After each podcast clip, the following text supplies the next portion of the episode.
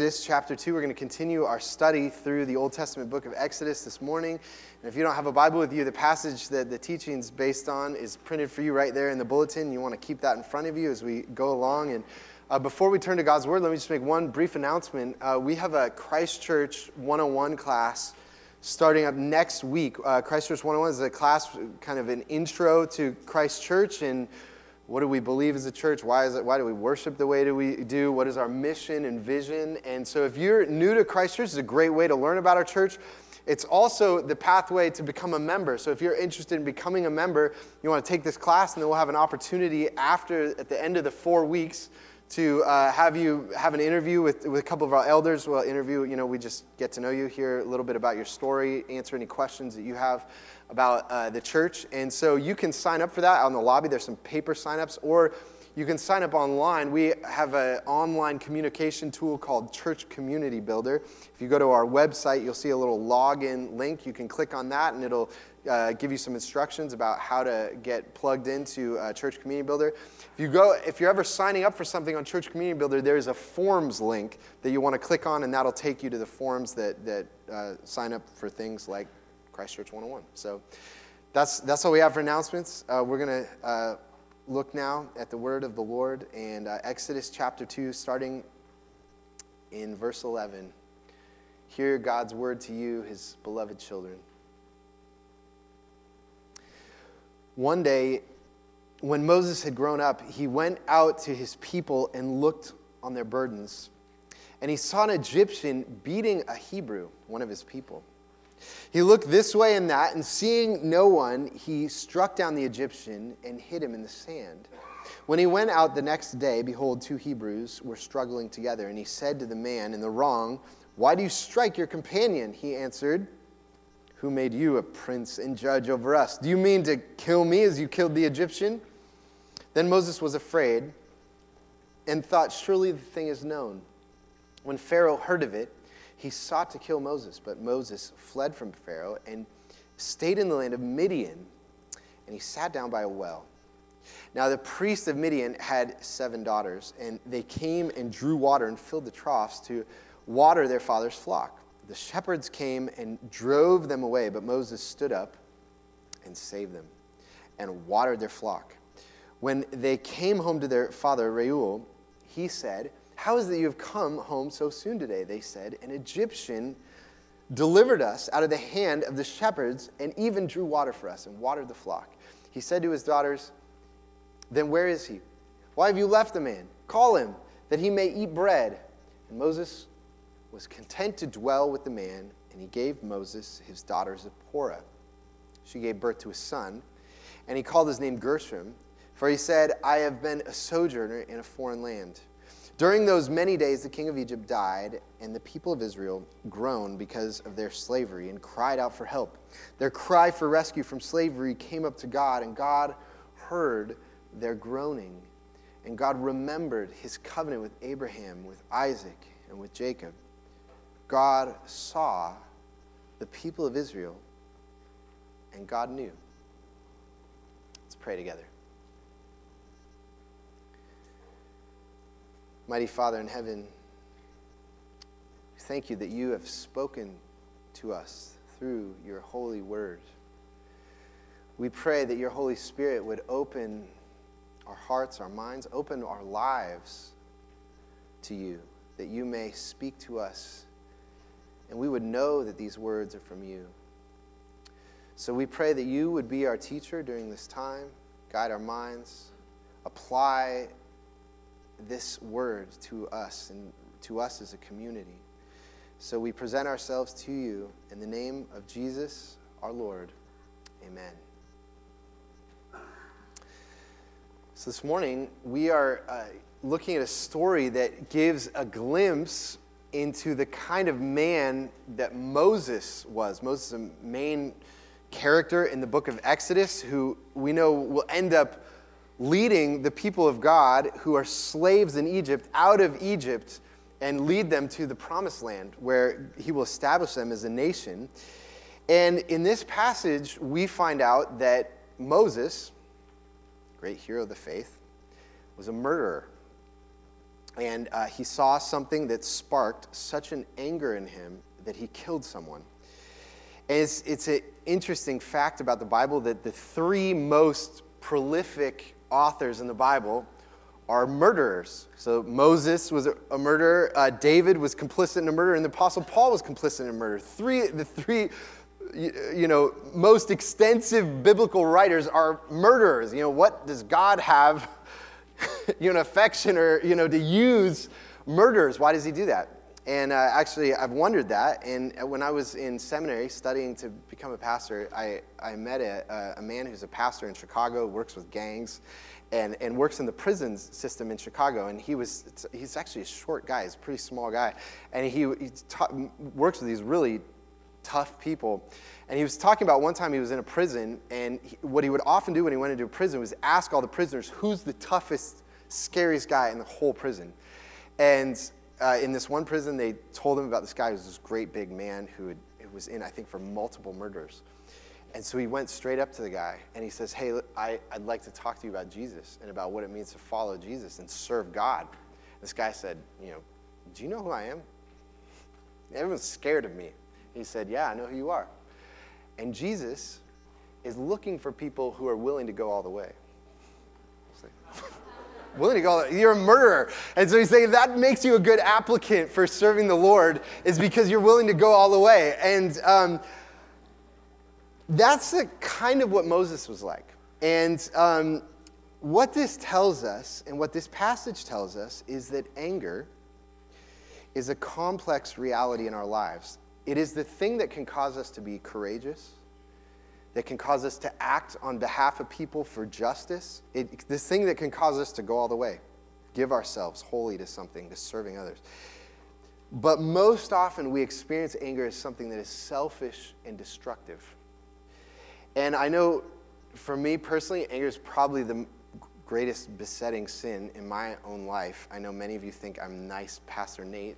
Nice, Pastor Nate can get hot, and, uh, and I, am sure that for many of you, anger is a, uh, a sin that has seemed to haunt your relationships, maybe haunt your families. And I've recently been reading a book uh, called Good and Angry. It's by David Powlison. If you're interested in a book on, on anger, he's a Christian counselor. It's really an excellent book. And so this morning, as I've been reflecting on that, as we come to this passage, I want to give us a biblical understanding of anger. And I want to do it under these, uh, these three headings that anger is a judge, anger is a deliverer, and anger is the Lord's. That is, anger ultimately belongs to the Lord. It's the Lord whose anger we need to trust in. And I want to explain each of these things. And this is a topic that, you know, touches all of our lives in different ways. Whether you, maybe there's shame because you're an angry person, or there's uh, pain because you've been the victim of anger. All of us, in some ways, are a mix of both of those things. So it's a delicate topic that we come to together, and um, I, I, pray that the Lord uh, uses this text to, to guide us, to teach us, to heal us. So, three things this morning. The first is this anger is a judge. And you'll, you know, that's one of the themes of this passage is that Moses is a judge, right? Uh, Moses kills an Egyptian man. Notice what it says in verse 13. When he went out the next day, behold, two Hebrews were struggling together, and he said to the man in the wrong, Why did you strike your companion? And he answered, Who made you a prince and judge over us? It's kind of ironic if you know the story of Exodus, Moses will become the prince and judge over Israel, so that'll become true about him. But what we see in this passage is that anger transformed Moses into the place of a judge. Why does anger do that? I'll give you a few reasons, okay? First reason, anger transforms us into a judge because anger is a moral emotion. Anger is the moral emotion. And you notice this, verse 11, look at how this passage starts. One day when Moses had grown up, he went to his people and looked on their burdens and he saw an Egyptian beating a Hebrew, one of his people. This passage begins with Moses seeing an injustice happening. And anger is the moral emotion because basically, you know, how do you define what anger is? Anger is essentially the thing in us that says that something is wrong and it's important. Anger is the thing in us that says that something is wrong, something is unfair, something is unjust, and it's an important thing. Something needs to be done about it. And, uh, you know, often, so that means that every time that we get angry, we are making value judgments about the people around us, about how we've been treated, about how other people have been treated. You know, for most of us, that's when we get most angry, was when we feel like we've been treated unfairly. And, you know, I, I'll say this actually insight has been helpful for me as I just think about my own anger to ask these two questions of myself Is this thing that I'm angry about, first of all, is it wrong? You know, why am I angry? Is this because something wrong has been done? You know, if I'm angry with my children, have they sinned in a way that the Bible says they shouldn't? Or am I just annoyed? Or is this an inconvenience? They're being inconvenient to me, and I'm frustrated with that. So the first question is it wrong? Second question is it important? Is this something that I really should get upset about? Is it that bad? Eh, you know, is my emotion proportionate to the wrong that's been done? So, really, is it important? There's two helpful questions to kind of analyze our emotions and how we're reacting to people. But anger is a judge because it's a moral emotion. But, uh, you know, in the Bible, if you read the Bible about judges, judges are important characters in the Bible. And if you read about those judges, there's actually a book of the Bible called Judges, and you read about the judges in there. They're not like, you know, Judge Judy in a gown with the gavel, and people are coming and they're kind of making decisions. A judge in the Bible, you want to picture something more like Braveheart. A judge in the Bible is someone who says, I'm going to slay the oppressor. There's someone who's defied God and is mistreating people, and I'm going to correct it by killing them. And so, what that tells us is that anger is a judge not only because it's a moral emotion, but anger is violent. And you see that, of course, in, in, uh, in verse 12, where it says about Moses, he looked this way and that, and seeing no one, he struck down the Egyptian and hid him in the sand. Moses addresses the wrong by an act of violence. Anger does not just say that there's something wrong. Anger says there's something wrong and I'm going to do something about it. And, um, but what happens in this scene here is that someone was beating one of Moses' brothers, and what does he do? He kills him. The, the, the anger doesn't match the crime, right? And so the violence, the correction, is an overcorrection. And uh, Tim Keller, who's a, a, pastor, says this about loving anger is always a surgical strike. Loving anger is focused on an evil and wants to cut out that evil. So, for example, you know, if you have a teenager who's, you know, being difficult, you want to not get rid of the teenager. You want to cut out the idi- idiocy that's happening in them. You want a surgical strike. But what often happens in our anger is that the, the evil that we want to get rid of, if you think of it like a skin cancer, you know, a skin cancer does need to be cut out. And there's a violence in that. There's a knife that is carefully cutting out that piece of the body. But what we do is we take a baseball bat and start beating the person, thinking that we're taking care of their skin cancer. And of course, we're not. We're hurting them more, we're doing more damage to them. Most of our anger, in trying to stop injustice, we commit injustice. We hurt the person. We're trying to correct a wrong, but we end up doing more wrong. And now the other person has a reason to say it's wrong and it's important. And so what ends up happening is that anger is perpetual, it's cyclical. So, for example, this, ha- you know, this happened throughout history where you have you know, these two tribes, and one, someone in one tribe kills someone in the other tribe and they say, You killed our brother, we're going to kill your whole family for killing our brother. And then they say, Well, you killed our whole, one of our families in our clan, we're going to go to war with you now. And because the, the, the, the anger does not match the crime, there's this escalating nature of the violence that happens. Of course, this happens, you know, in marriages too, right? Husband and wife are fighting, and the wife says, You are never home on time and uh, the husband says, You are always being critical of me, which is, that's not true. Always, never. It's an exaggeration. And it's escalating. Now both people feel like injustice has been done to them, and they both have warrant now to be angry. The violence and imprecision of anger causes it to escalate and divide the world. And you see that that happens in this passage. Look at, look at what happens in verse 15. When Pharaoh heard of it, he sought to kill Moses. So Moses sees a beating and he does an act of violence, and now Pharaoh's brought into it, and now he is gonna, he wants to kill someone. And, um, and so the violence escalates. Now the question is, why do we do that? Why do we exaggerate the wrongs that are done to us? So that we mistreat people and we get more angry than we should. We don't do a surgical strike. This is the third reason why anger is a judge, is because anger is arrogant. And you'll notice that verse 13, again, it says, When he went out the next day, behold, two Hebrews were struggling together, and he said to the man in the wrong, Why do you strike your companion? He answered, who made you a prince and judge of us? Do you mean to kill me as you killed the Egyptian? What this man is pointing out is that Moses has made himself the judge, and yet he's a murderer. He says, I'm the righteous judge, We'll help you resolve this. And yet he's the one who kills people. And so um, the reason anger is arrogant and says, I should be the judge, is because it makes you blind to your own injustice and sins and faults. And so, because anger is a moral emotion, you know, there is such a thing as righteous anger. There's, there are times when you should get angry because there's wrong that is done in the world. There are evils that are done in the world that we should get angry about. But the thing we have to be on guard against is the only reason we get angry is because we think a, a moral crime has been done or a wrong or an injustice has been done. So you will always believe that your anger is righteous by definition because you believe the thing that you're angry about is wrong and it's important. And so you will always see it as righteous anger. And so, one of the important refrains in the Bible is that we should be slow to anger because the Lord is slow to anger. If God is slow to anger, he, has, he knows all the evil in the world. He has every reason to be more angry than I should. If He's slow to anger, I should definitely be slow to anger.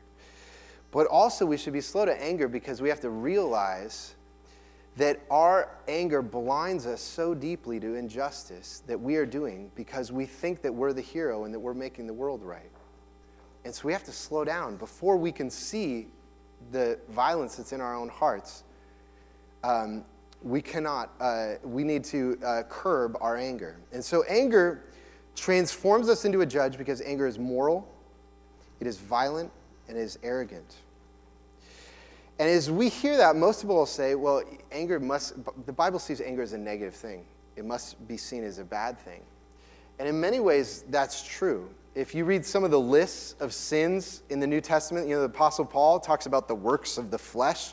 And let me read to you part of that, that um, uh, part of the list of Paul's works of the flesh.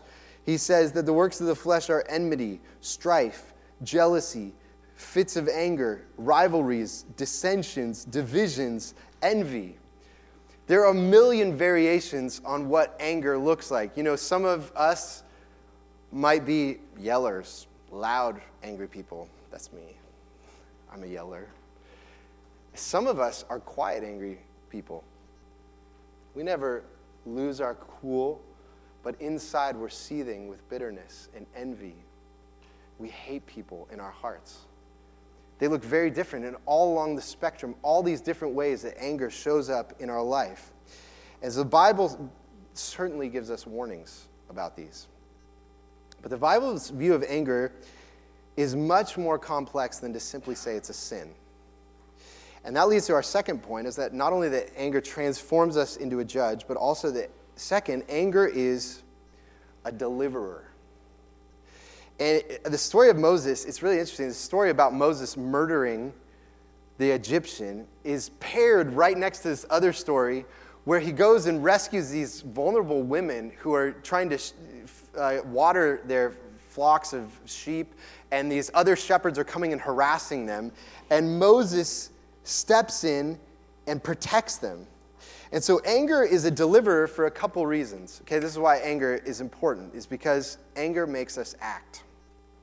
Anger makes you do something. And you see this verse 16. Look at what it says. Now the priest of Midian had seven daughters, and they came and drew water and filled the troughs to water their father's flock. The shepherds came and drove them away, but Moses stood up and saved them and watered the flock. And I love that line. Moses stood up. He did something. He put his body in the way. He faced this group of shepherds. He's all by himself. And so he did something. He was courageous. He put his body in the place of danger for the good of others. And, um, you know, if I could say what Moses is doing here, I think is really at the heart of what it means to, to be a man. Being a man looks like putting your body, putting your thoughts, your ideas into the place of confusion, the place of darkness, and saying, I'm willing to be present there. Um, this past week, I, I was at a, a, gathering of pastors in Leavenworth, and uh, in our presbyteries meeting. It's all the it's part of our denominations where pastor, pastors meet together. And I was having lunch with a friend of mine who's a pastor in West Seattle, and uh, he was telling me about uh, you know one of the things that our church practices. We have men who serve as the elders of the church.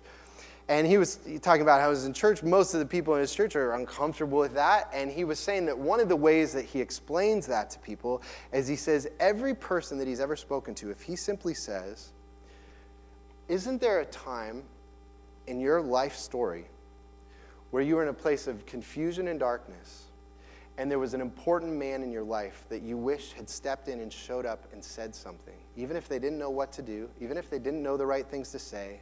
Don't you wish they had been present and tried to show up, tried to act? He says, uniformly, everyone says, Yes, I know exactly what you're talking about. He says, That's why God calls men in the church, that they can't run away from confusion and darkness. They face it, and they should walk into it. Anger is meant to creatively throw us into the place of confusion and darkness to be present and to act. It's an act of cons- being constructive and being creative and saying, I'm going to figure out this problem. And instead, we use anger, anger to destructively avoid confusion. We say, I don't want to deal with the problems. I don't know. Don't bring your problems to me. I got my own things. I want to do my own thing. And please don't bother me with the problems. And uh, that's the opposite of what anger is meant for. And um, we, when we read that Mo, uh, about, read that about Moses, that he stood up, we see that anger is actually not something simply your emotions do, but anger is something you do with your whole body. It's something you do with all of who you are. Anger activates you to action. And I want to read a, a paragraph. This is from David Powlison's book on anger. He says this Anger involves physiology and anatomy. It has a marked bodily component, especially obvious in the more dramatic forms of anger. A general nervous tension pervades your body. Your adrenaline surges. The muscles in your face and chest, and maybe your fists too, clench. Your stomach churns. The sympathetic nervous system fires up. You actually feel hot as blood rushes to your muscles. Now, listen to this preparing you for action preparing you for action. What's both beautiful and frightening about anger is that anger makes us act. And so often, the actions of our anger are used to serve and protect ourselves instead of serving and protecting others. And so, the other reason that anger is a deliverer is not only because it's the thing that makes us stand up and do something and get involved and face the problem and, and have courage and say, you know what, I'm going to show up. I don't know what's going to happen, but I'm going to be there. But anger also makes us serve. The way God intends anger to work is it causes us to serve people. And you can see the servant heartedness of Moses. Look at verse 18. When they came to their father Reuel, he said, How is it that you have come home so soon today? They said, An Egyptian delivered us out of the hand of the shepherds and even drew water for us and watered the flock. He said to his daughters, Then where is he? Why have you left the man? Call him that he may eat bread. And Moses was content to dwell with the man, and he gave Moses his daughter, Zipporah. And you know, there's something just so complex about Moses here, right? He's the guy who murders Egyptians, and yet, you know, he helps these women. He's watering, you know, getting the buckets of water, whatever they're doing, filling the trough. You know, he has this servant heartedness. You know, I just picture him getting all dirty and say, hey, whatever you need, he is a servant. And I would say, I think these are the two distinctives of what the Bible says of, of being a man in the Bible are, is both creatively entering into confusion, being willing to be present, and then will, using your strength to serve others. That's what it means to be a man in the Bible. That's what God's called us to. And I think this beautiful richness of character is the mark of our Lord Jesus. Right? You see the Lord Jesus when you know, the deformed and the poor and the weak come to him, and it says over and over again, he sees them and he has compassion on them. And yet, that same Jesus is the one who goes into the temple and he's throwing over the, the table of the money changers. He's just enraged that they're oppressing people and mistreating people and not letting people come and worship in the temple. And um, I think some of us wonder that about God. You know, that, oh, you know, is, what is God? Is he angry or is he loving? You know, some of you may read the Bible and say, you know, he seems kind of two faced in the Bible. You have all these passages where God's wrathful and he's angry, and these other passages where he's gracious. Is he kind of two faced? Does he have these split personalities? Because maybe that's some of the ways that you've experienced anger in people. Is you don't know who you're going to get. You have a coworker, and I, you know, I hope they're in a good mood today. Am I going to get the angry or the nice person? And we think, is God that way? God is not that way. His anger and his love are always one. And I, I think this is one of the reasons, if you've ever read the Chronicles of Narnia stories, the, the main hero in the Chronicles of Narnia is the lion Aslan. And the thing that I love about Aslan is he's both terrifying and terrible. and loving and kind and approachable and gentle. You know, you don't know, he's both those things, but those things go together. You know, there's these scenes where he's weeping these giant tears about Diggory. Diggory's uh, mother is dying, and he weeps with Diggory, and he has these little girls who climb in his mane and ride on his back and wrestle with him. And yet also he goes and he fights the White Witch, and he roars, and he has this terrifying roar as he's, you know, saving Narnia and all the talking animals from the oppression of the White Witch. And you say, are these two different Aslans? No, they're not. It's because he loves little children and he hates evil. That's, it's because of his love that he's angry. It's because of that love that drives that anger. And so, this is one of the important questions for us to ask about our own anger. When we are angry, who are we defending with our anger? Who are we fighting for? Is it that I feel disrespected or I'm not getting my way? That's why I'm getting angry? Or am I fighting for God's honor and for the good of others? Most of us get far more angry, get physically agitated about someone disrespecting us than we do about the poverty and injustice in the world. Most of us get far more angry about someone disrespecting us than we do about the weak or the broken or the marginalized or the lonely. Those things don't anger us. We get angry about uh, people not treating us the way we want. And so this comes to the question is who is my anger serving? When our children see our anger, do they see that this anger comes from a love for God and a defending of the weak? Are we defending the weak? You know, children love justice. And they know they know justice when they see it. And they know when our anger is serving ourselves or is serving the weak and serving others around us. They know that. And what all this means, you know, the anger is a judge, the anger is a deliverer, is that the Bible communicates a real ambivalence about anger. Anger is an essential part of what it means to be human and to fight evil in the world. It is also very near the heart of the worst evil in the world. It's the thing that fights evil and it's the thing that creates evil at the same time. So, what should we make of it? Well, this leads to the last, uh, last point. Not only that anger is a judge, anger is a deliverer, but anger is the Lord's. The Bible says over and over that anger belongs to the Lord. And if you're here this morning and you say, you know, I don't, I don't believe in an angry God, I believe in a loving God. I want you to hear these verses in verse 23. Look at what it says about the God of the Bible. During those many days, the king of Egypt died, and the people of Israel groaned because of their slavery and cried out for help.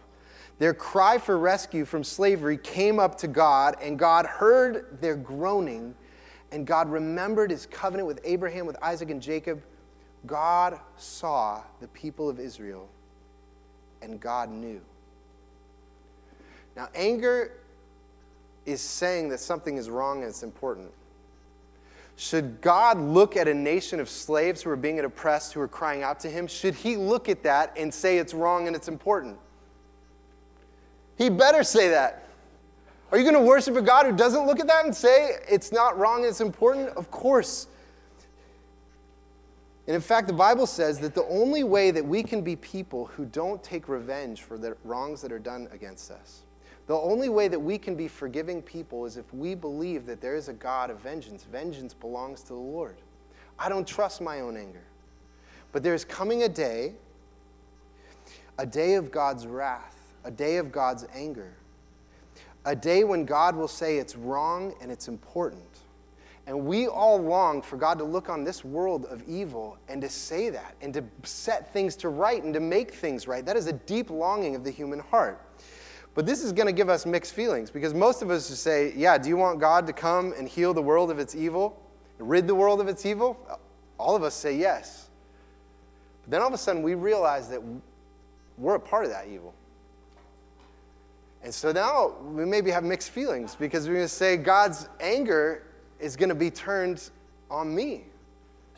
And so, how am I going to approach a God? That's why many of us say I don't believe in a God of anger, because I feel the shame of, of, of the things that I've done, my contribution to violence and evil and arrogance in the world. This is what is so amazing about the God of the Bible. He's not only a judge, he's not only a deliverer, but God Himself comes as a man in Jesus Christ. And when Jesus dies on the cross, he becomes the target of God's surgical strike against evil. He receives God's wrath and anger, he absorbs it for us. So that when we have been humbled, we're no, no longer arrogant to say, I'm the judge, but we're humbled and say, I've contributed to the evil in the world. And we, uh, and we look at Jesus and we realize that he has taken God's wrath for me. And if you are in Christ, if you belong to Jesus, there is no more wrath and anger. It's deeply humbling. And it also frees me from violence.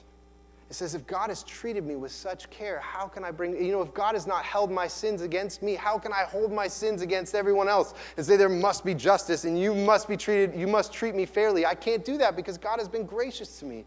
And what the gospel does is it transforms us.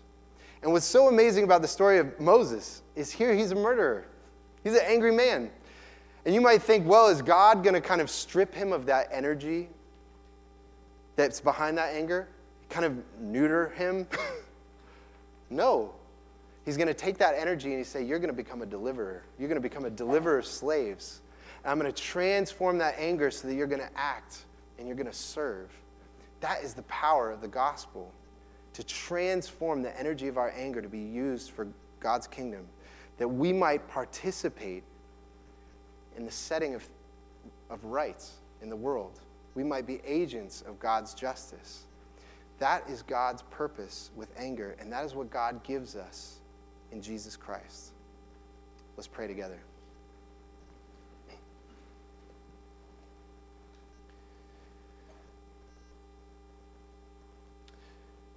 Gracious Father in heaven, The topic of anger speaks to each one of our stories in different ways.